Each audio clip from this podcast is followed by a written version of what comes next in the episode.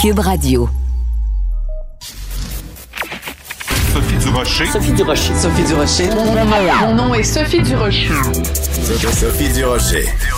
Des opinions éclairantes qui font la différence. Cube Radio.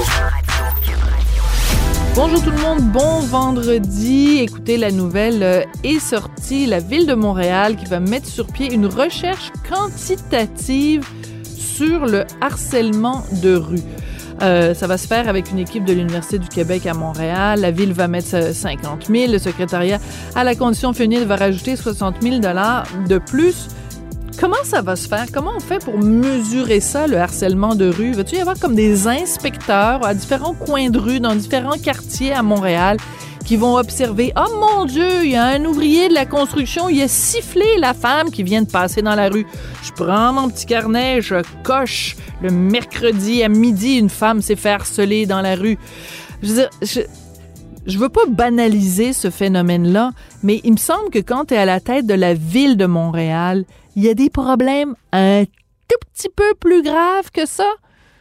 Quand j'ai vu ça ce matin dans mon journal, j'ai poussé un grand. Ben voyons donc.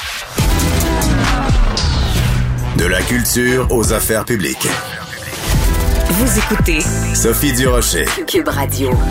Il y a une section du Journal de Montréal, Journal de Québec, qui est euh, toujours intéressante euh, à lire. C'est la section Faites la différence où des citoyens de tous les milieux euh, peuvent écrire et exprimer haut et fort leur opinion. Et ce matin, il y a une lettre qui est venue vraiment me chercher qui s'intitule L'éducation, une priorité du gouvernement. Vraiment, on va parler à une des nombreuses signataires de la lettre parce qu'elles se sont mises à plusieurs pour écrire cette lettre. Natacha Beausoleil, qui est en milieu scolaire. Madame Beausoleil, bonjour. Bonjour. J'avoue que je trouve votre lettre euh, avec un titre assez accrocheur. Essentiellement, euh, vous vous adressez euh, à Monsieur Legault, le Premier ministre, en essayant de comprendre comment ça se fait qu'il y a une telle disparité entre les professeurs et les professionnels du réseau scolaire. En effet, on a l'impression que pour M. Legault, l'éducation, il dit que c'est sa priorité, hein, on l'a entendu oui, souvent. Euh, dans son discours d'ouverture euh, en 2018, il l'aurait dit en 2019 que c'était la priorité numéro un hein, de, de, la CAC. Mais c'est comme si l'éducation ne passait que par les enseignants. Bien sûr, nos collègues enseignants font une job merveilleuse dans mm-hmm. l'enseignement, mais, mais l'éducation ne passe pas que par les enseignants le soutien que peuvent offrir les professionnels est majeur. En fait, il est majeur. Et on dirait qu'il y a une non-reconnaissance de ça. Et là, on se questionne à savoir, est-ce que le gouvernement, est-ce que le premier ministre, est-ce que le ministre de l'Éducation savent ce que font les professionnels en milieu scolaire? À quel point ils contribuent aux apprentissages, à la socialisation et à la diplomation de nos hmm. élèves? Alors, ben, écoutez, je pense qu'on on, c'est peut-être légitime de votre part, euh, c'est sûrement légitime de votre part de se poser la question en ce qui a trait à notre premier ministre. Monsieur Robert a quand même écrit tout un livre sur l'éducation. Il est lui-même euh, très proche de ce, de ce milieu-là, dont je pense qu'il est, il est conscient. Mais pour le bénéfice de tous nos auditeurs, euh, j'aimerais beaucoup que vous nous expliquiez d'abord les professionnels. Quand on dit les professionnels de l'éducation, on parle des psychoéducateurs, des orthopédagogues, des conseiller en orientation. Euh, qu'est-ce que ça mange en hiver et qu'est-ce que ça fait dans le dans une école? Pour quelqu'un qui mettons je sais pas quelqu'un qui a pas d'enfants à l'école ou alors encore quelqu'un qui a des enfants à l'école mais qui n'ont jamais eu recours à ces services-là. D'accord. Donc, les professionnels du milieu de l'éducation ont fait partie de ce qu'on appelle les services éducatifs complémentaires. C'est quelque chose là, qui est reconnu au niveau ministériel, donc services éducatif. Donc, on semble reconnaître qu'on a une valeur dans l'éducation complémentaire qui travaille avec qui est essentiel. Et donc, notre rôle est de comprendre les défis qui sont rencontrés par les élèves avec une autre lunette, d'analyser et de résoudre les problèmes d'apprentissage, de motivation, d'engagement mais aussi les problèmes d'enseignement. C'est dans une Mhm. dynamique enseignement-apprentissage que les problèmes se manifestent. Et donc, les professionnels euh, du réseau de l'éducation ont une formation, une démarche qui les amène à analyser les situations difficiles et d'aller au-delà des manifestations visibles pour essayer de voir, à partir de leur expertise, qu'est-ce qui peut être fait, d'identifier les entraves aux apprentissages, à la socialisation, d'identifier les facteurs de protection, les interventions judicieuses et hein, qui dit professionnel dit membre d'un ordre, dit formation continue, se tenir à la fine pointe, hein, connaître les pratiques les plus efficaces. Mhm. Donc, on essaie de proposer des interventions spécifiques et judicieuses. On va hiérarchiser ce qu'il y a à faire et on va surtout réguler qu'est-ce qui a fonctionné, qu'est-ce qui n'a pas fonctionné pour essayer de s'ajuster. Et donc, on permet à plus d'élèves de réussir. Souvent, quand on fait l'appel à nous, c'est quand il y a quelque chose qui ne va pas. Absolument. Alors, quand on dit qu'on souhaite la réussite de plus d'élèves, ben, ceux que ça va bien, ça va bien. C'est ceux que ça va pas bien qui ont besoin d'aide. Et c'est à ce moment-là que les professionnels sont interpellés. Je peux vous parler de l'orthophonie scolaire. Donc, moi, je suis là pour soutenir C'est votre les spécialité. Voilà. Voilà. Et apprendre, c'est comprendre. Et c'est comprendre dans toutes les C'est bien dit, oui. Quand un élève ne comprend pas, c'est pas juste en français qu'il comprend pas, c'est en histoire, c'est en mathématiques. Qu'est-ce qu'on peut faire pour rendre l'apprentissage accessible? On le sait, les orthophonistes, ce qui peut être fait. On peut soutenir nos collègues. On fait du beau travail de collaboration avec eux, du co-développement, et on fait une différence dans les apprentissages de tous les jours. Moi, je suis pas cantonnée dans mon bureau. Je vois pas Mhm. des élèves dans mon bureau. Je les sors de classe. Je travaille avec les enseignants. Je vais en classe et on a des objets d'apprentissage qui vont avec le programme. Et je peux dire que depuis que je travaille avec certaines clientèles, certaines équipes, il y a eu des impacts sur les parcours possibles pour Hmm. les élèves.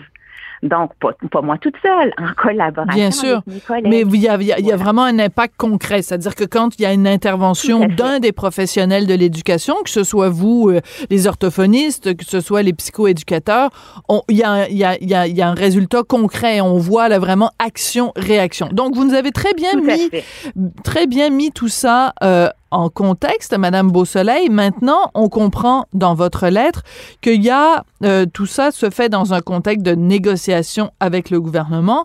Vous rappelez dans votre lettre que les enseignants, euh, eux, se sont fait offrir euh, 11 11,3% soyons précis, sur trois ans, alors que les professionnels, elles, se sont fait offrir une augmentation de 6% sur trois ans. Et quand on compare la tâche de travail, elle n'est pas la même et pourtant, la rémunération est moindre. Voilà, tout à fait. En fait, il y a différentes choses. Et euh, soit dit en passant, on est très content de ce qu'ont obtenu nos collègues enseignants. On pense que ce qu'ils font en vaut la peine. Mais euh, comme la lettre le dit, hein, auparavant, on avait un- des échelons salariaux qui se ressemblaient. Or, Oui. maintenant, on va avoir une grande disparité. Oui, au niveau du salaire, mais il faut savoir que les professionnels, hein, pour la plupart, en termes de formation, on a une formation plus longue. Par exemple, orthophoniste, psychoéducateur, ça demande une maîtrise. Je peux pas pratiquer sans ma maîtrise. J'en ai besoin. Psychologue, c'est un doctorat. Il y a une différence au niveau des obligations légales. Je parlais tantôt qu'on était tenu de faire partie d'un ordre. Hein, on peut avoir des inspections professionnelles. On est Mhm. imputable au niveau euh, légal. On est obligé de se former. On a de la formation continue obligatoire, ce qui n'est pas obligatoire pour les enseignants. Mhm. On a également hein, plus d'heures qu'on travaille par année. Hein, on n'a pas le, le Mm. congé d'été des enseignants. On travaille en moyenne, pas en moyenne, on travaille 30 jours de plus par année et en plus, nos semaines sont plus garnies. Hein, on a 35 Tout à heures fait. au lieu de 32. Et tout le monde fait du temps supplémentaire. Là. Donc, les que- en font, mais les orthophonistes aussi, les Aussi. autres professionnels. Oui. Ben écoutez, moi je connais bien euh, euh, le, le- le métier d'orthophoniste, d'orthopédagogue. Ma cousine Evelyne Perra a été euh, à l'ordre des orthophonistes pendant plusieurs années comme syndic. Je sais même pas si peut-être que vous l'avez euh, même connu. Le nom, je, je connais le nom. Vous effet. connaissez le nom, voilà. Elle est décédée aujourd'hui, mais donc c'est une réalité que, que je connais bien, mais que les, les, les, le grand public peut-être ne connaît pas en effet suffisamment. Ce qu'on comprend dans votre lettre, c'est que au-delà de la reconnaissance financière, qui est bien sûr pas inintéressante et qui est pas anodine. Il y a une, la question de la reconnaissance de l'importance et de l'implication que vous avez quand vous nous parlez, par exemple, de la diplomation que ça prend pour euh, pour euh, faire euh, votre métier. Un enseignant, par exemple, n'a pas besoin d'avoir une maîtrise ou d'avoir un doctorat. Donc, vous souhaitez simplement qu'on reconnaisse l'importance de, de vos métiers, au-delà des sous même au-delà des sous, reconnaître ce que ça prend pour faire ça, mais reconnaître notre travail dans le milieu. Être orthophoniste scolaire, c'est pas être orthophoniste, c'est orthophoniste scolaire. Il particularité-là qui fait que on est vraiment en phase avec ce qui se fait. Je peux pas être orthophoniste scolaire sans connaître le programme de formation. Je peux pas être orthophoniste scolaire sans savoir ce que mes collègues enseignants font en classe, sans faire du travail avec eux. On est vraiment dans une constante collaboration et là, on a l'impression que cette reconnaissance-là, cette connaissance, hein, vous disiez tantôt que M. Robert, je dois connaître, je suis pas certaine qu'il connaisse ce que ça fait une orthophoniste scolaire. Hein, on a une conception de l'orthophoniste souvent très médicale. Or, c'est hmm. pas ça dans le milieu scolaire. On a vraiment un impact sur l'éducation, sur les apprentissages et sur la diplomation. Mais donc, c'est cette reconnaissance-là qu'on cherche je comprends fort bien. Euh, j'argumenterai pas avec vous au sujet de Jean-François Robert. Je, je, je, n'ai pas lu son livre, donc je dois admettre que, mais peut-être que dans son livre, il parle justement de, euh, du rôle des orthophonistes scolaires. Ce serait, ce serait à vérifier. Mais euh, revenons à ces, à ces euh, demandes, en fait, que vous faites euh, quand vous parlez de, de, de, cette différence dans la rémunération d'un plus grand nombre de, journées euh, travaillées. Euh, quelle oreille vous avez justement euh, au gouvernement quand vous, vous présentez ces arguments-là? Est-ce que c'est tout simplement une fin de non-recevoir ou, ou est-ce que à ce moment-là, du côté du gouvernement, on vous dit simplement la capacité de payer puis on peut pas offrir à tout le monde les mêmes augmentations sur trois ans? Ben, on n'a pas une grande écoute présentement. Non. On est 10 000, nous, par rapport à 73 000 enseignants, 34 000. Il y a 10 000 euh, professionnels de l'éducation, c'est énorme. Oui, oui, mais c'est beaucoup moins que le nombre d'enseignants. Donc, euh, je ne sais pas à ce niveau-là, on n'a pas l'impression d'avoir une grande oreille. Mais oui, on nous ramène l'argument de euh, la capacité à payer des mhm. Québécois. Mais moi, je questionne hein, cet argument-là ce qu'on propose, c'est d'avoir quelque chose hein, avec les professionnels qui vont permettre vraiment aux élèves de mieux apprendre et de mieux réussir. C'est pour l'ensemble des élèves du Québec, c'est pour leur futur. Quand on nous dit qu'on ne trouve pas d'argent pour les 10 000 professionnels du Québec, mais qu'on a de l'argent pour un troisième lien à Québec, c'est questionnable. Elle est où la priorité? Si on dit que la priorité numéro un, ce sont nos enfants, c'est leur éducation, mm. ben, il va falloir que les, les, les, les, les euh, pardon, les actions suivent les paroles. Et là, présentement, ce n'est pas le cas. On que les bottines suivent les babines. à retenir. Voilà. voilà. On peine à recruter et à retenir des professionnels. Il n'y a pas de pénurie de professionnels. Hein. faut se le dire. On entend souvent, oui, mais il n'y a pas d'orthophonistes. Non, non, non. Des orthophonistes, on en a suffisamment au Québec présentement pour les besoins elles ne viennent pas dans le milieu scolaire. Elles préfèrent travailler au privé. Elles préfèrent travailler au privé et vers la santé parce que les conditions, oui. salariales sont meilleures, mais les conditions de travail, il n'y a pas de plancher hein, dans le milieu scolaire pour le nombre d'orthophonistes. Or, et les autres professionnels aussi. Or, on a des données hein, de prévalence. Hein, des élèves qui ont un trouble développemental du langage, on parle de 7 à 12% Des élèves qui ont d'autres troubles, hein, troubles du spectre, on, connaît et on connaît les pratiques qui vont les aider et mhm. on sait quels professionnels pourraient soutenir. Or, on n'a pas de plancher, ce qui fait que d'un milieu à l'autre, le nombre de professionnels engagés varie et on a des collègues. Hein. L'année dernière, moi, j'avais une collègue orthophoniste au secondaire qui, en quatre jours, couvrait trois écoles. Ben voyons C'est donc. difficile de collaborer et concerter avec les équipes en place quand on a très peu de temps comme ça. Et donc, elles ne viennent pas dans le réseau scolaire. On peut faire une différence, mais si on réussit pas à les recruter et à les retenir, oui, par des mesures salariales, mais aussi par les conditions de travail. Je comprends. Ben, c'est beau de dire qu'on crée des postes, mais le service n'est pas là. Ben oui, parce que les gens ne sont pas intéressés à, les combler, ces postes-là, surtout si les conditions sont plus intéressantes, que ce soit au privé ou, dans la santé. Les gens qui nous écoutent euh, auront sûrement remarqué que depuis le début, vous utilisez le féminin, parce que une profession, ce sont des professions majoritairement féminines. Est-ce que vous avez des statistiques là-dessus? C'est quoi? C'est à 90 féminin, à 75 féminin? C'est quoi les, les statistiques? J'ai pas le chiffre, je suis désolée, mais en effet, là, dans le réseau de, de, l'éducation, mais dans la profession de l'orthophonie, c'est en très, très grande majorité là, des femmes qui sont là. Excusez-moi de poser la question, mais est-ce que ça peut être un des éléments qui fait que vous êtes peut-être moins prise au sérieux? Ben, je ne saurais pas répondre par rapport à ça, mais je sais que dans le milieu de l'éducation, les enseignants, on a aussi, il y a aussi beaucoup de femmes. Donc, je ne sais pas si c'est euh, quelque chose qui vient jouer, mais de, savoir qu'en général, dans la population, les mhm. femmes sont moins bien payées, moins bien reconnues, ben, ça vient jouer à mhm. quelque part. Mais en même temps, si on regarde le milieu de la santé, surtout quand je lis ce matin dans mon journal préféré, Journal de Montréal, Journal de Québec, des primes à l'oxygène de, de, millions de dollars payés euh, aux médecins, ben les, les médecins en ce moment, en tout cas ceux qui sortent des facultés de médecine, c'est très majoritairement des femmes. Donc peut-être que ça, ça sert à, équilibrer. Euh, écoutez, je, une des choses aussi dont il est important euh, de, de, parler, c'est euh, les, besoins sur le terrain, euh, l'impact de, de, la pandémie sur les besoins justement euh, des professionnels en éducation.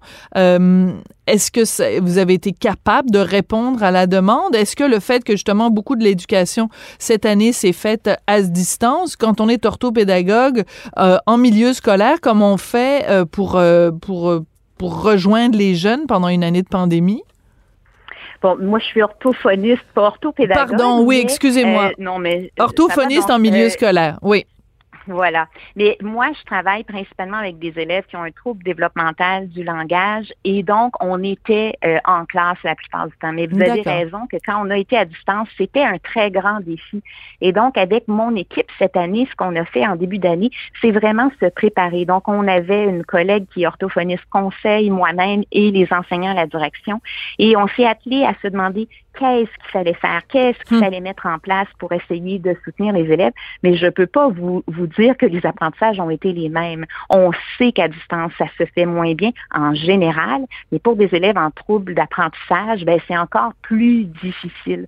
Donc, oui, ça a été difficile pour les professionnels d'intervenir pour ceux qui étaient complètement à distance, encore plus, hein, le lien avec, parce que nous, ce qui nous, notre moteur, c'est de voir la dynamique enseignement-apprentissage. Donc, quand on a accès seulement à des élèves à distance ou en un à un, on perd tout ça, toute cette information-là. C'est très difficile à ce niveau-là. Donc, la pandémie, c'est certain que ça a eu un impact. Ça a eu un impact chez les élèves.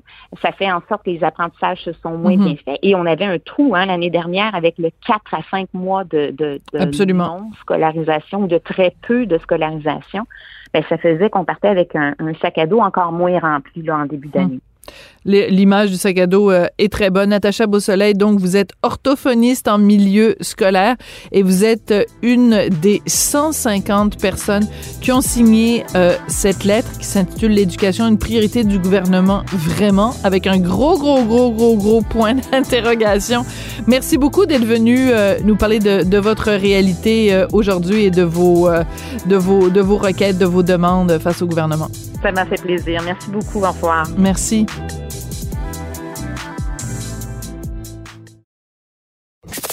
Avertissement. Cette émission peut provoquer des débats et des prises de position pas comme les autres. Vous écoutez Sophie Durocher. Il y a en ce moment à Québec euh, l'étude d'un projet de loi, le projet de loi 219, qui vise le réaménagement d'une partie de l'ancien hôpital Royal Victoria. Vous savez, cet hôpital euh, au pied là, de le, du Mont Royal. McGill veut en faire un pôle d'innovation en développement durable. Du côté du PQ, du Parti québécois, ça ne passe tout simplement pas parce qu'on dit que c'est faire une fleur un cadeau énorme à l'université McGill et que c'est injuste envers les universités euh, francophones, que ce soit l'Université de Montréal ou l'UCAM. J'avais très envie d'avoir l'opinion de Jean-François Lisée là-dessus, ancien chef du Parti québécois, chroniqueur, animateur, journaliste, auteur. Ben, ça tombe bien, il est au bout de la ligne. Bonjour Jean-François. Ben, quelle heureuse coïncidence, Sophie. Jean-François, hier, euh, Paul Saint-Pierre Plamondon a dit sur Twitter, même si je suis un ancien de McGill, je suis absolument en désaccord avec ce projet. Euh, est-ce que toi, tu es un ancien de McGill aussi? Non, je suis un ancien de l'UCAM. Bon, ben moi, je suis une ancienne de McGill, euh, donc on, va pouvoir dialoguer à armes on va débattre, on va débattre. Non, parce que ah bon, ben je sais pas, toi, tu penses que c'est un bon projet? Non. Non, d'accord. Alors, euh, explique-moi pourquoi. les, épisodes précédents sont ceux-ci. Euh, l'hôpital Royal Victoria euh, n'est plus utilisé parce que ses services sont allés au CUSUM, mhm. au, nouveau centre hospitalier anglophone, et donc l'hôpital est à peu près vide. on s'en sert pour différents projets mineurs en attendant de lui trouver une nouvelle vocation. Moi, ça, tombe bien parce que lorsque j'étais ministre de la Métropole en 2012, euh, ce dossier est tombé sur mon bureau hmm. et on s'est rendu compte que euh, à la fois celui-là et, les autres anciens hôpitaux qui ont été euh, évacués pour, pour faire le CHUM les libéraux n'avaient rien prévu pour leur utilisation future, puis ça coûte cher d'avoir des gros immeubles vides comme ça. Bien sûr. Et donc, euh, j'avais demandé à, Claude Corbeau de faire une, commission et une consultation pour, euh, pour voir comment on, on pouvait disposer de ces, de ces mastodontes-là, et il y a un certain nombre de, de propositions qui avaient été faites pour euh, disposer de ça correctement, puis faire des appels de propositions. Et pour d'autres euh, d'autres immeubles, euh, c'était on, voyait bien qu'il y avait qu'il y aurait de l'intérêt immobilier euh, pour certains immeubles, mais pour le, le Royal Vic, il y avait des idées. Et moi, mon idée, évidemment, j'étais très fixé sur le fait qu'il fallait plus de logements pour les familles à Montréal et que hmm. si on pouvait transformer l'hôpital ou ses installations euh, dans des euh, dans des, des, logements abordables, ce serait, serait une bonne chose, mais il n'y a jamais personne qui a levé la main, c'est-à-dire euh, société immobilière, société d'habitation, municipalité ou quoi que ce soit, pour dire ben ce serait intéressant. Ben, évidemment, tout le monde dit si vous si vous nous donnez un milliard de dollars, on peut transformer ça en ce que vous voulez. Hein, ça peut être des habitations, ça peut être le Disneyland de Montréal. Mais si vous ne nous donnez pas l'argent, euh, il n'y a rien à faire parce que c'est très, très cher à reconditionner. Et les seuls qui ont levé la main, c'est McGill. Alors, je les comprends que McGill lève la main puis disent, bon, ben, dans des conditions acceptables, on est prêt à investir. Si l'État investit des centaines de millions avec nous pour faire un agrandissement de McGill.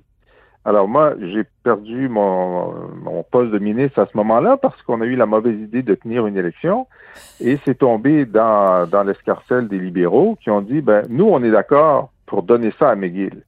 Euh, donner ça et financer McGill, parce que c'est ça. C'est un double cadeau, c'est ça. C'est clair. Euh, mais ce qu'il faut savoir, c'est qu'il ne se passera rien là si l'État ne finance pas. Et là, ça renvoie à, l'État devrait dire, OK, bon, puisqu'on va financer de toute façon, posons-nous la question de ce qu'on veut mettre là. Et cette question-là, ni les libéraux, ni la CAQ ne veulent se la poser. Parce qu'ils ont juste une réponse, c'est, ben, puisque McGill est prêt à un projet, on va donner euh, une partie de l'espace. C'est pas la totalité. Hein. Il, reste beaucoup d'espaces mhm. qui peuvent être utilisés à d'autres fins. Oui, ben c'est immense. Consultation publique. C'est immense. Hein. C'est parce que c'est toutes des petites, euh, ben, pas, des petites, en fait, des grandes bâtisses. Moi, chaque fois que je passe devant, euh, j'ai vécu pendant un petit moment juste à côté, puis de toute façon, c'est l'université à laquelle je suis allée, l'université McGill, qui est juste à côté. Je trouve que ça ressemble à Poudlard. On a l'impression qu'on est. Euh, tu, trouves pas?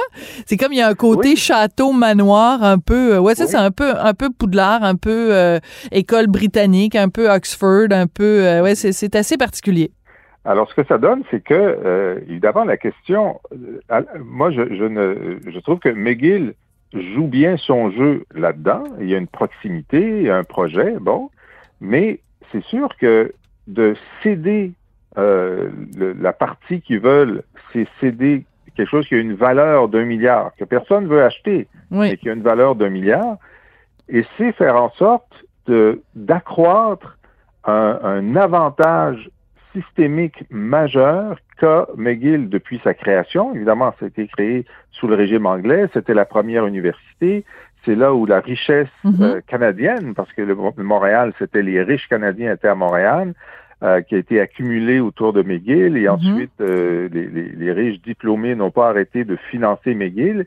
Mais en plus de ça, lorsqu'on fait des calculs, comme Frédéric Lacroix en a fait Oui. dans l'autre journal euh, plus tôt cette année, on s'aperçoit que le financement par étudiant de McGill, le financement public québécois, est supérieur Absolument. à la moyenne des universités francophones. C'est-à-dire, en ce moment, c'est pas seulement la richesse accumulée par les diplômés de McGill, c'est on continue à surfinancer McGill par rapport aux autres universités, ce qui est euh, ce qui est inacceptable. Je veux dire, on comprend pas pourquoi on fait ça.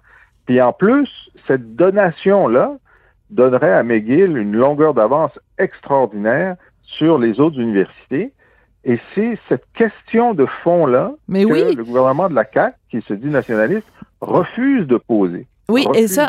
Et ça, ça devient quand même euh, problématique. Puis bon, il y a beaucoup de nos auditeurs qui sont à l'extérieur de Montréal et peut-être qui se disent, bon, ben pourquoi euh, Sophie et Jean-François passent autant à parler de ça? Mais c'est parce que ça a un impact euh, sur le, le, le visage même de, de, de la province. C'est que euh, le- la raison pour laquelle on, on, on y accorde autant d'importance, c'est que moi, si j'étais à la tête de l'UCAM, si j'étais à la tête de l'Université de Montréal, je regarderais, c'est comme un, parent qui donne beaucoup plus d'argent à un de ses enfants, ben c'est sûr que ça va créer de la jalousie ou un dépit ou une frustration de la part des autres euh, enfants. Euh, c'est cette espèce de, démesure, mais c'est aussi au-delà de ça, c'est quand on passe notre temps à parler du visage francophone de Montréal, ben je veux dire, euh, il y, a- sûrement des gens qui sont, ça fait longtemps qu'ils sont pas allés faire un petit tour à McGill parce que tout ce qu'il y a autour, les commerces et tout ça, c'est toute une, une- on- pour servir cette clientèle anglophone. Il y a plein de commerces qui font juste parler en anglais, donc ça veut dire qu'on est en train d'angliciser le centre-ville par McGill. Et si en plus on donne ça à McGill, McGill va prendre encore plus d'expansion. Et c'est ce que déplore euh, euh, euh, Pascal Bérubé, parce qu'il dit on est en train de recréer un autre Golden Square Mile, qui est cette espèce de, de, de quartier. Euh, de, de riches commerçants qu'il y avait tout autour de, de l'université McGill, ben on va on va l'agrandir le Golden Square Mile. Je m'excuse, c'est une longue intervention en plein milieu de ta chronique, Jean-François. Ben oui, mais c'est important de refaire cette mise en contexte là. C'est pas juste, on parle pas juste de briques et de mortier là. Il y a vraiment un réel impact sur toutes sortes de, de choses qui ont des conséquences pour l'ensemble du Québec. Tout à fait. Alors donc, euh, moi, je pense que ce qu'il faut, c'est de remettre ce, ce, ce, ce dossier-là à plat et dire, bon, d'accord, il y a une proposition de McGill qui vient structurer. Maintenant, est-ce qu'on peut en susciter d'autres? C'est un patrimoine montréalais majeur. C'est sur notre montagne qu'on adore. Est-ce qu'il y a un autre projet montréalais qu'on peut développer? Euh, Québec solidaire, eux, ben, sont comme moi. Ils veulent avoir oui, des fait. logements familiaux là-dedans. Ben, Mhm. Très bien. Euh, c'est sûr que ça se fera pas par le privé à profit sans une intervention de l'État. Alors, c'est sûr qu'on va casquer si on veut transformer euh, le, le Royal Vic en quelque, chose d'autre. Il doit y avoir une consultation publique euh, à Montréal cette année ou l'an prochain, peu importe ce qui se passe, pour voir ce qui est là. Alors donc, le problème, c'est que le gouvernement est en train, a déjà accepté le principe que ce serait McGill. Il faut qu'il retire cette acceptation. hein. Si, si ça se fait dans dix ans, ça va finir par se faire. Est-ce que les universités du Québec voudraient faire un projet commun francophone sur le développement durable à Royal Vic? C'est une autre possibilité. Bien sûr. Euh, il faut ouvrir la perspective en se disant, euh, on peut pas manquer notre coup. Et un certain nombre d'entre nous pensons que ben, McGill a déjà été tellement favorisé dans le passé Mm. que c'est peut-être pas une bonne idée de continuer dans ce sens-là. Puis il faudrait, comme tu dis, euh, insuffler plus de Français dans ce quartier-là, un quartier historique important. Et ce n'est pas en euh, acceptant la proposition de McGill qu'on va le faire. Euh, ce, qui, est très surprenant, alors hier, le premier ministre, la ministre euh, de la culture ont fait une grande annonce sur les espaces bleus. Oui, c'est-à-dire, oui, oui. Ils vont réutiliser le patrimoine dans, les- chacune des 17 régions du Québec pour faire des musées interactifs, etc. On leur a posé Et la là- question de savoir si le Royal Vic faisait partie de ça. Exact. Alors, la, la réponse de la CAC, c'est non, mais la transaction de la CAC pour céder le Royal Vic à McGill est plus importante que la totalité des sommes de, de la totalité des espaces bleus. Tu C'est excellent. Tu es le premier à faire ce parallèle-là. C'est excellent, Jean-François. Tout à fait. Parce que là, tout le monde se pète les bretelles ce matin avec les, les, les, les, les espaces bleus, puis qui, qui, justement vont être installés dans des lieux pa- patrimoniaux qui vont être euh, adaptés, qui vont être revalorisés. Je pense que c'est le mot qu'on utilise. Mais, euh, mais donc, tu as tout à fait raison. Quand on met euh, toutes les sommes allouées à ça, c'est euh, c'est même pas la même chose que, oui, tout à fait, qu'est-ce qui va être alloué pour euh, Royal Victoria. Écoute, je veux juste revenir sur quelque chose que je disais tout à l'heure quand je disais euh, si sais, là, je faisais la comparaison entre euh, papa maman qui donnent des cadeaux à leurs enfants puis ils donnent euh, plus de cadeaux à un enfant euh, qu'à d'autres. J'ai mentionné l'université de Montréal et l'UCAM. Euh, j'aurais dû bien sûr mentionner aussi l'université de Sherbrooke, l'université Laval et bon, dont- d'autres institutions de- d'enseignement euh, supérieur. Mais il reste que c'est quand même assez ironique en plus. Là, on, on s'éloigne un tout petit peu. Enfin, on prend un petit pas de recul par rapport à tout ça, mais tu sais, on entend tellement souvent, et on l'a entendu particulièrement au cours des dernières semaines, des derniers mois, la minorité anglophone se plaindre, c'est donc ben effrayant, la, re- la refonte de la loi 101, puis là, tu sais, on va manquer d'oxygène, puis à CJD, tu les entends crier, puis dans la gazette et tout. Mais c'est drôle, hein, ils, ils parlent pas beaucoup de ce milliard-là euh, pour l'université McGill avec Royal Victoria. Hein, j'ai pas entendu beaucoup les ténors, j'ai pas entendu beaucoup Mitch Garber dire euh, c'est donc ben effrayant, on va donner euh, le Royal Vic à McGill. C'est bizarre, hein? Ben, c'est parce que aussi le Royal Vic est considéré comme un patrimoine de, anglophone de Montréal. Oui, Et- parce que c'est et- un hôpital anglophone, mais ça veut pas dire. C'est pas parce qu'on y parlait anglais entre les murs. Les murs, les murs, la brique Dans et le mortier n'ont pas de langue, hein? J'aimerais le rappeler à tout le monde. Oui. Mais dans leur logique, c'est des institutions qu'ils ont fondées, ça c'est vrai, qu'ils ont financées ben, en partie parce que euh, il y a un moment où euh, l'essentiel du financement de, de, de, de l'hôpital euh, Victoria, ben, Ben, c'était le gouvernement. le gouvernement du Québec Mais avec oui. donc 8, 8 sur, sur un dollar, il y avait 8 sous qui venaient de la communauté francophone et 92 sous de la communauté, euh, 8 sous de la- des anglophones et 92 des francophones. Mais ça, c'est très difficile à faire comprendre à un député libéral anglophone. Très, très, très difficile.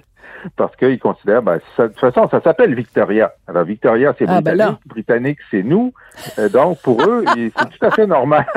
Oui, mais la députée, la députée qui a déposé ce projet de loi-là, qui est un, projet de loi privé, c'est euh, Jennifer Macarone. Et euh, donc, elle est plus d'ascendance euh, italienne que d'ascendance britannique. Mais bon, on, on comprend, on comprend l'idée de ce que tu veux dire, Jean-François. c'est- c'est l'Empire britannique au sens large, Oui. incluant l'Italie. Alors, Ah ouais, l'Italie est dans l'Empire britannique ne- maintenant. Ne Tu dis n'importe dans vos quoi. livres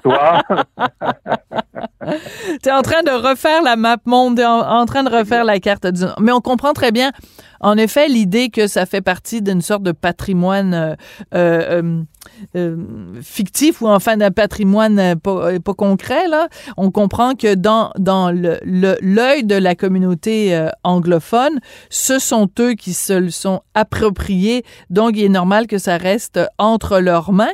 Mais l'argument inverse peut se faire à partir du moment où on vit dans une province francophone. Il est normal qu'on favorise la, la, majorité et que je, je, je suis convaincue qu'il y a des besoins absolument énormes, autant à l'UCAM qu'à l'Université de Montréal, qu'à l'Université Laval, qu'à l'Université de Sherbrooke. Tous ces gens-là ont besoin et se plaignent justement régulièrement de sous-financement de l'enseignement euh, euh, supérieur. Puis euh, tout le monde aimerait bien avoir des beaux petits instituts de recherche, surtout dans un lieu aussi idyllique que le Mont-Royal, juste en haut là, de, de, le, de, le- de le- du Dr. Penfield. Et, tout ce coin-là est absolument splendide. Hein? Je veux dire, c'est c'est Ah parmi les euh, arbres, c'est c'est idyllique, là. appuyer sur la montagne, absolument. On, parle beaucoup de, bon, de, de, chiffres et tout ça, mais revenons simplement à la, à, la, à la beauté de la chose. Je veux dire, il s'est construit tellement d'affaires LED à Montréal et partout au Québec. Est-ce qu'on peut au moins, euh, quand il y a des choses qui ont été bâties, euh, des bâtiments qui sont absolument splendides, est-ce qu'on peut au moins se les approprier? Alors, tu sais qu'à Londres, euh, il y a une un genre d'attraction euh, où ils refont euh, des scènes de Poudlard et des rues de ah, ah, Londres ah. dans Harry Potter. On pourrait très bien dire, ben, nous, on peut prendre une partie, juste une partie de l'hôpital euh, Victoria pour refaire Poudlard. Je suis sûr qu'il y aurait énormément de touristes qui viendraient vivre cette expérience-là, Harry Potter à Montréal, en français. Par contre, il y a des choses sombres aussi qui font partie de l'histoire du Royal Victoria, dont, par exemple, les expériences euh, ah, euh, de, de j'oublie le nom du. Oui, c'est ça. Merci du docteur Cameron. Euh, J'avais fait quelques reportages là-dessus dans le temps où je travaillais à Radio-Canada. Et oui, à une certaine époque, je travaillais à Radio-Canada. Et euh, donc, c'était absolument terrible à des gens qui ont euh, subi des électrochocs, etc. Et c'était des, des, des, expériences financées par la CIA. C'est vraiment une histoire assez, assez particulière, très sombre, donc qui s'est déroulée aussi au Royal Victoria. Jean-François, merci beaucoup d'avoir réfléchi à voix haute avec nous à ce sujet-là. On a bien hâte de voir euh, quelle sera la suite des choses. Jean-François Lisée, donc ancien chef du Parti québécois et chroniqueur politique. Toujours euh, un plaisir de te parler, puis on se retrouve la semaine prochaine. À la semaine prochaine, Sophie.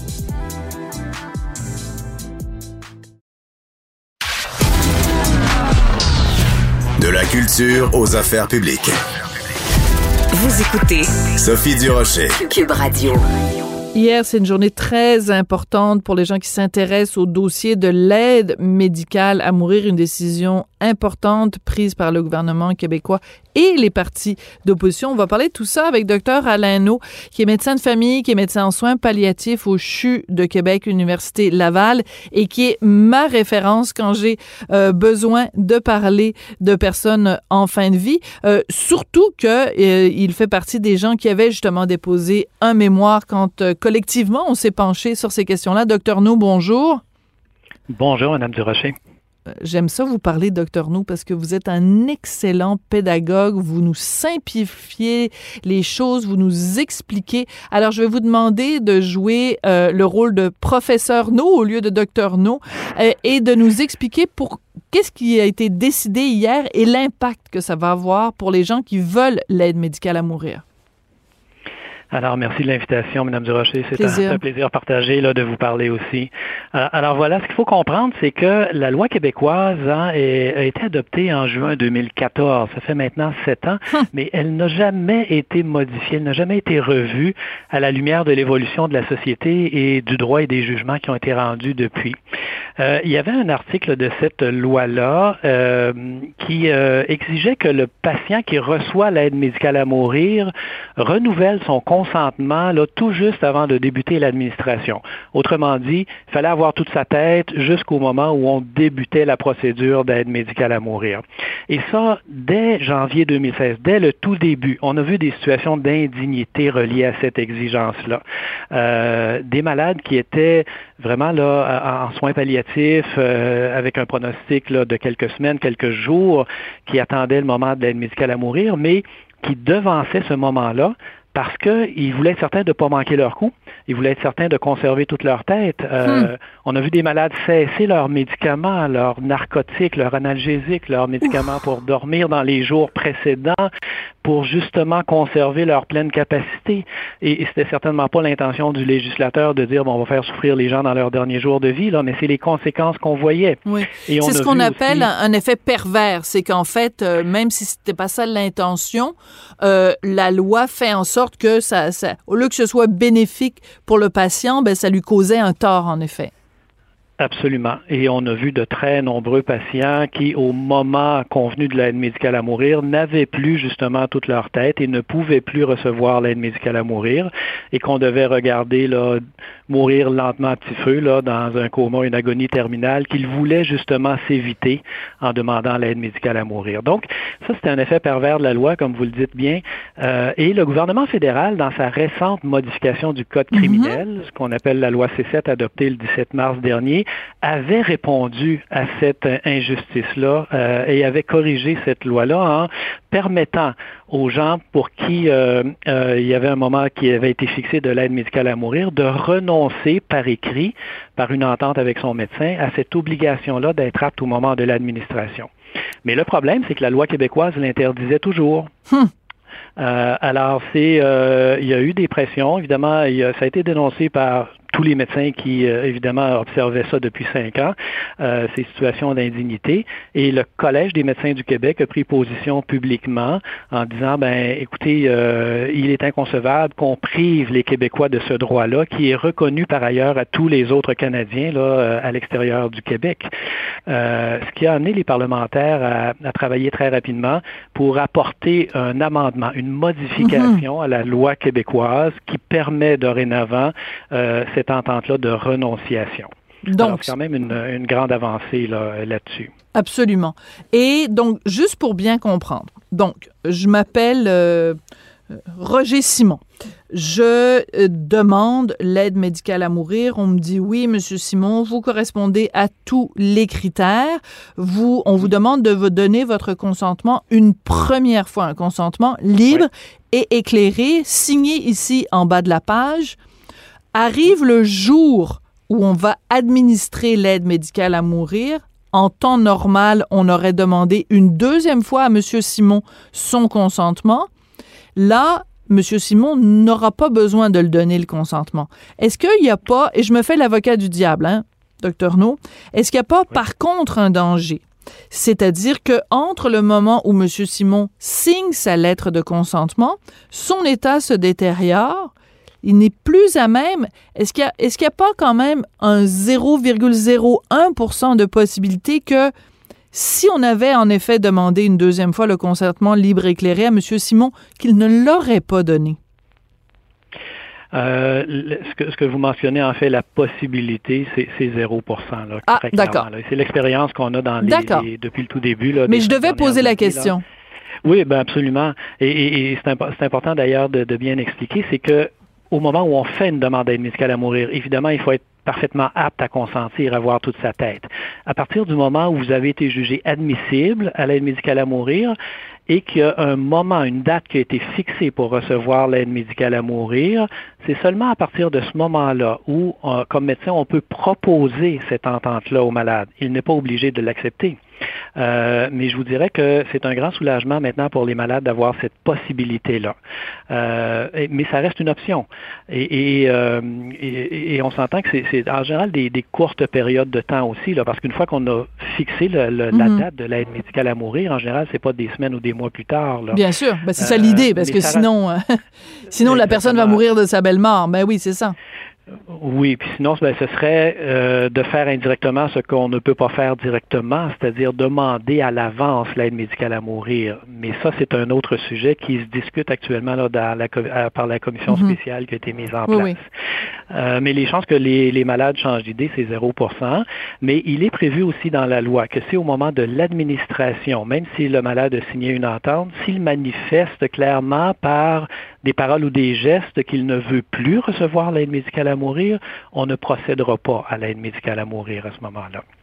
Euh, c'est déjà une exigence de la loi. D'accord, mais ça c'est important, encore une fois, que vous le mentionniez, et c'est pour ça que je vous aime et c'est pour ça que j'aime ça vous parler, parce que on le sait, hein, il y en a des, des, des, des je les appellerais les complotistes de l'aide médicale à mourir, qui voient là un, un, un, immense danger, euh, comme si euh, il y avait dans les hôpitaux québécois des médecins qui se promenaient avec des petites seringues et qui euh, tuaient des gens contre leur volonté, ou alors des, pire encore, des familles très intéressés à, avoir l'héritage de grand-maman ou de tante Rita qui exigerait que ma tante Rita se fasse, mm. se fasse administrer l'aide médicale à mourir pour pouvoir réclamer le pactole.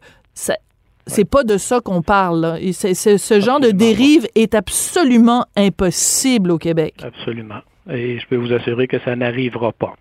Euh, ce n'est pas les dérives qu'on voit dans l'aide médicale à mourir. Les dérives qu'on voit là, clairement depuis plus de cinq ans dans l'aide médicale à mourir, là, c'est dans l'obstruction délibérée à un accès légitime à l'aide médicale à mourir. Ce n'est pas dans ce qui est administré actuellement, qui est fait de façon extrêmement rigoureuse.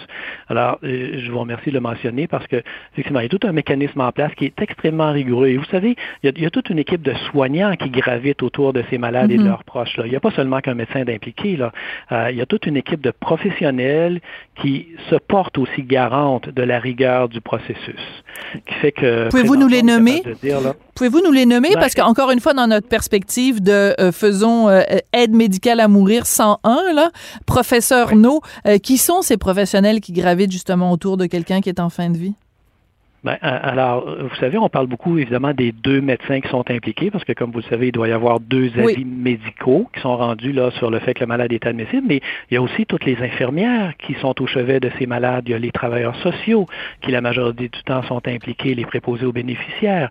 Vous avez euh, l'équipe soignante, hein, le médecin traitant, les médecins spécialistes qui sont là, parce que ce sont des gens malades, là. Mm-hmm. Ce sont des gens qui euh, ont déjà des gros dossiers médicaux et ce sont des gens qui sont au chevet du malade et qui rencontrent les familles, qui les supportent. Alors, il y a toute une équipe de professionnels qui euh, accompagnent un malade et ses proches dans une demande d'aide médicale à mourir. Et, évidemment, tous ces gens-là euh, observent la situation et, se portent garant de la rigueur du processus. Mm-hmm. C'est très important de, de, mentionner tous ces professionnels-là.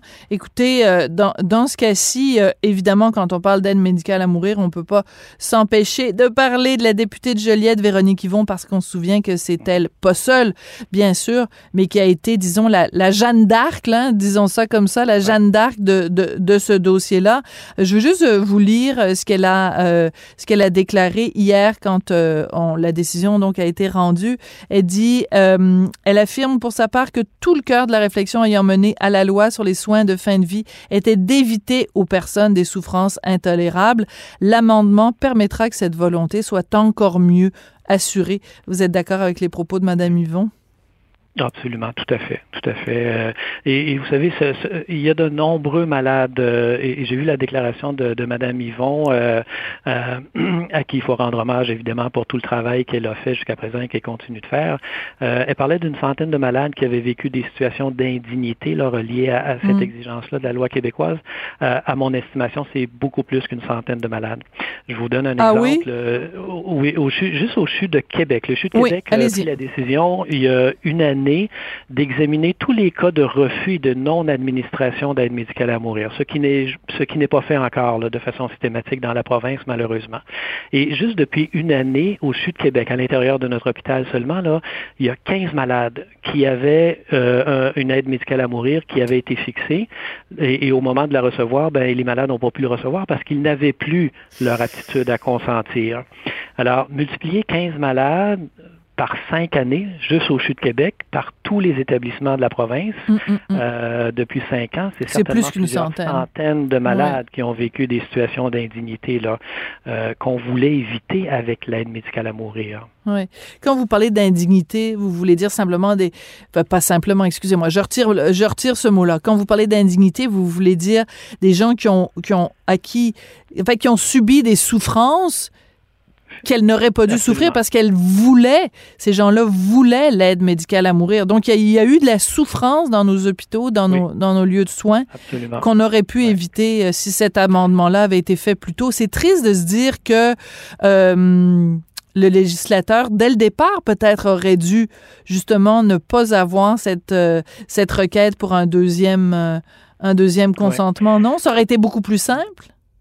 Ben, écoutez, je pense qu'on était en terrain inconnu hein, en 2014. Là, vous vous rappelez qu'on a commencé, il y a eu la commission Mourir dans la dignité qui a commencé ses travaux en 2009, qui, euh, qui a amené à, l'adoption de la loi en 2014. On était en terrain inconnu. On, on a voulu mettre des mesures de sauvegarde.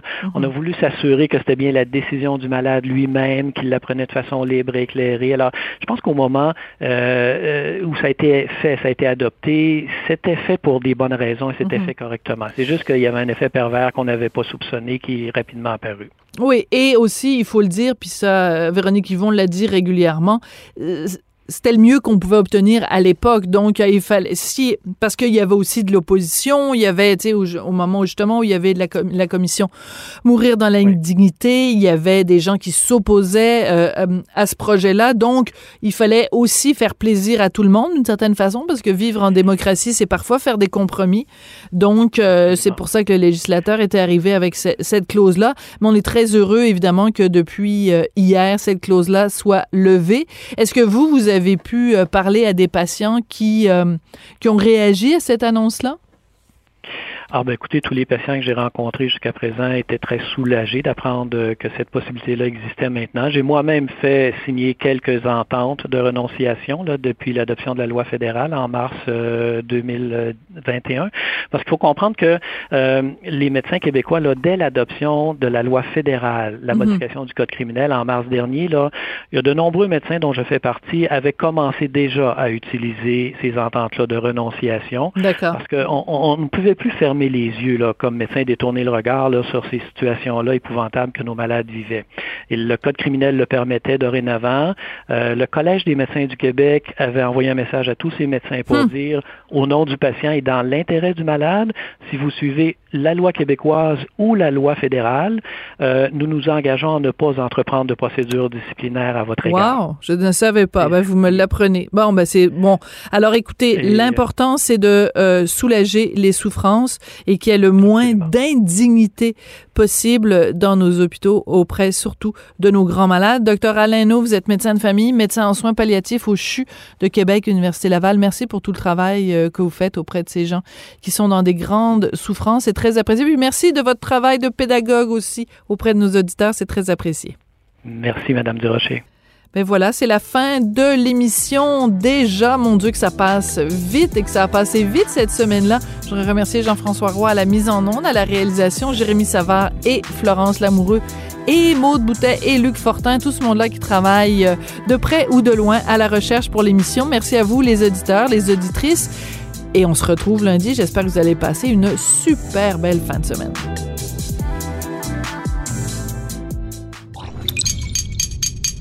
Cube Radio.